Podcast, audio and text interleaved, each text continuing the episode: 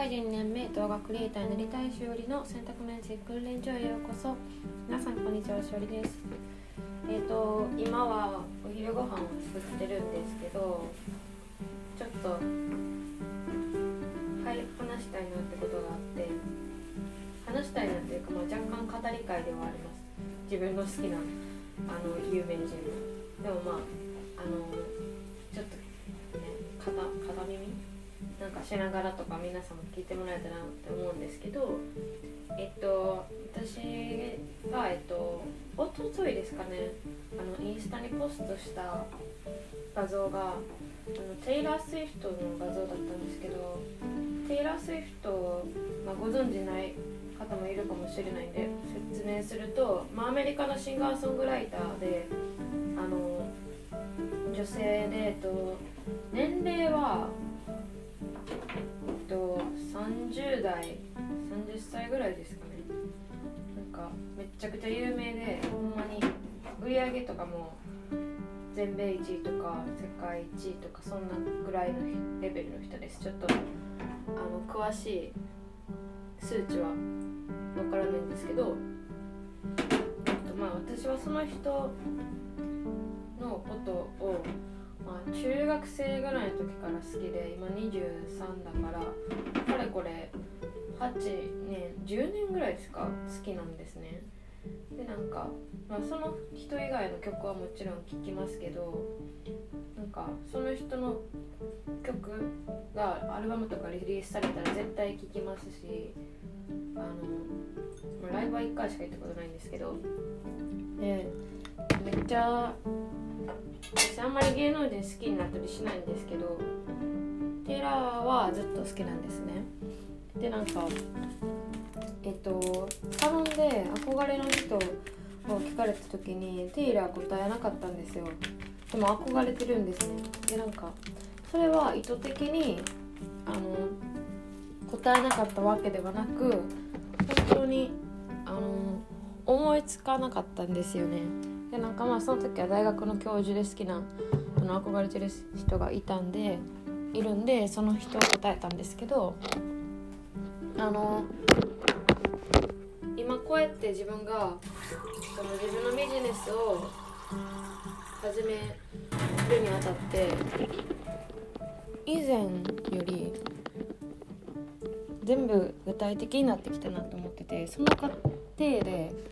私テイラー・スウィフトに憧れてるやんってめっちゃなんか思い出したんですよ。でなんか今こうやってその自分のビジネスを始めたいなっていうふうに思ってる中でテイラー・スウィフトのその仕事の向き合い方がすごいやっぱりめちゃくちゃ憧れるなと思ってて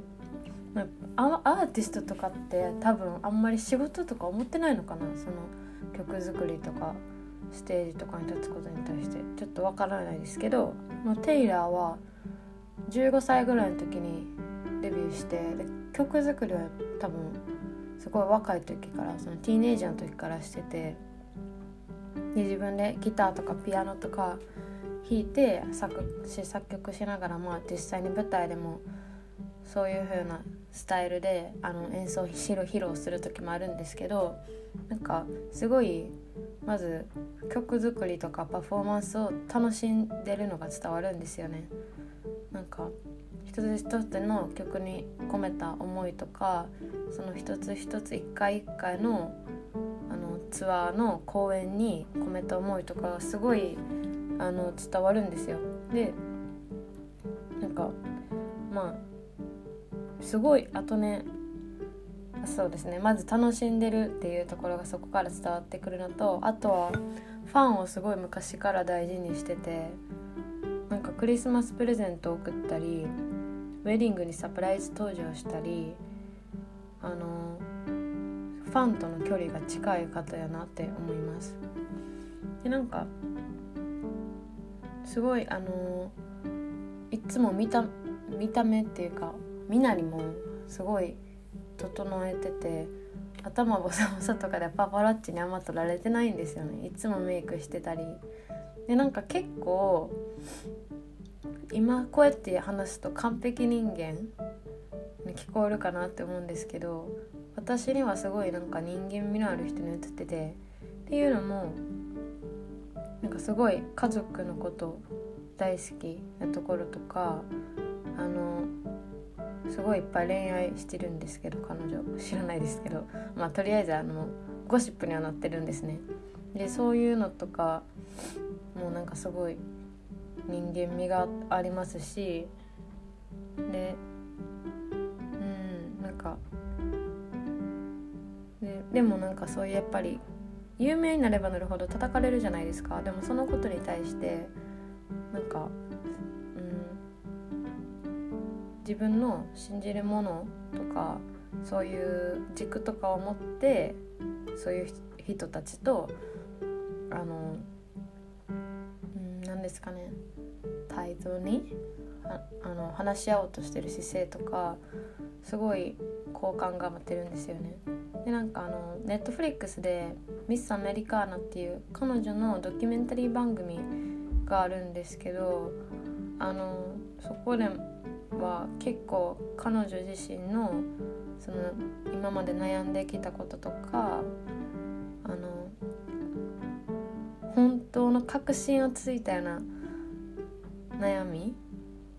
こんなに大物でもそんなこと悩んでるんやみたいなこととか話しててやっ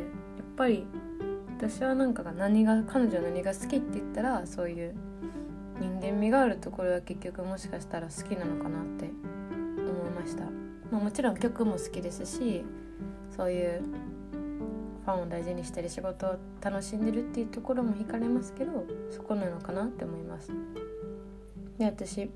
あの付随して他の好きな有名人について話すとなんか結構ジャンルバラバラなんですよ。で癖強いんですけどちょっと長くなっちゃうんで次話します。それでは皆さん最後まで聞いてくださってありがとうございます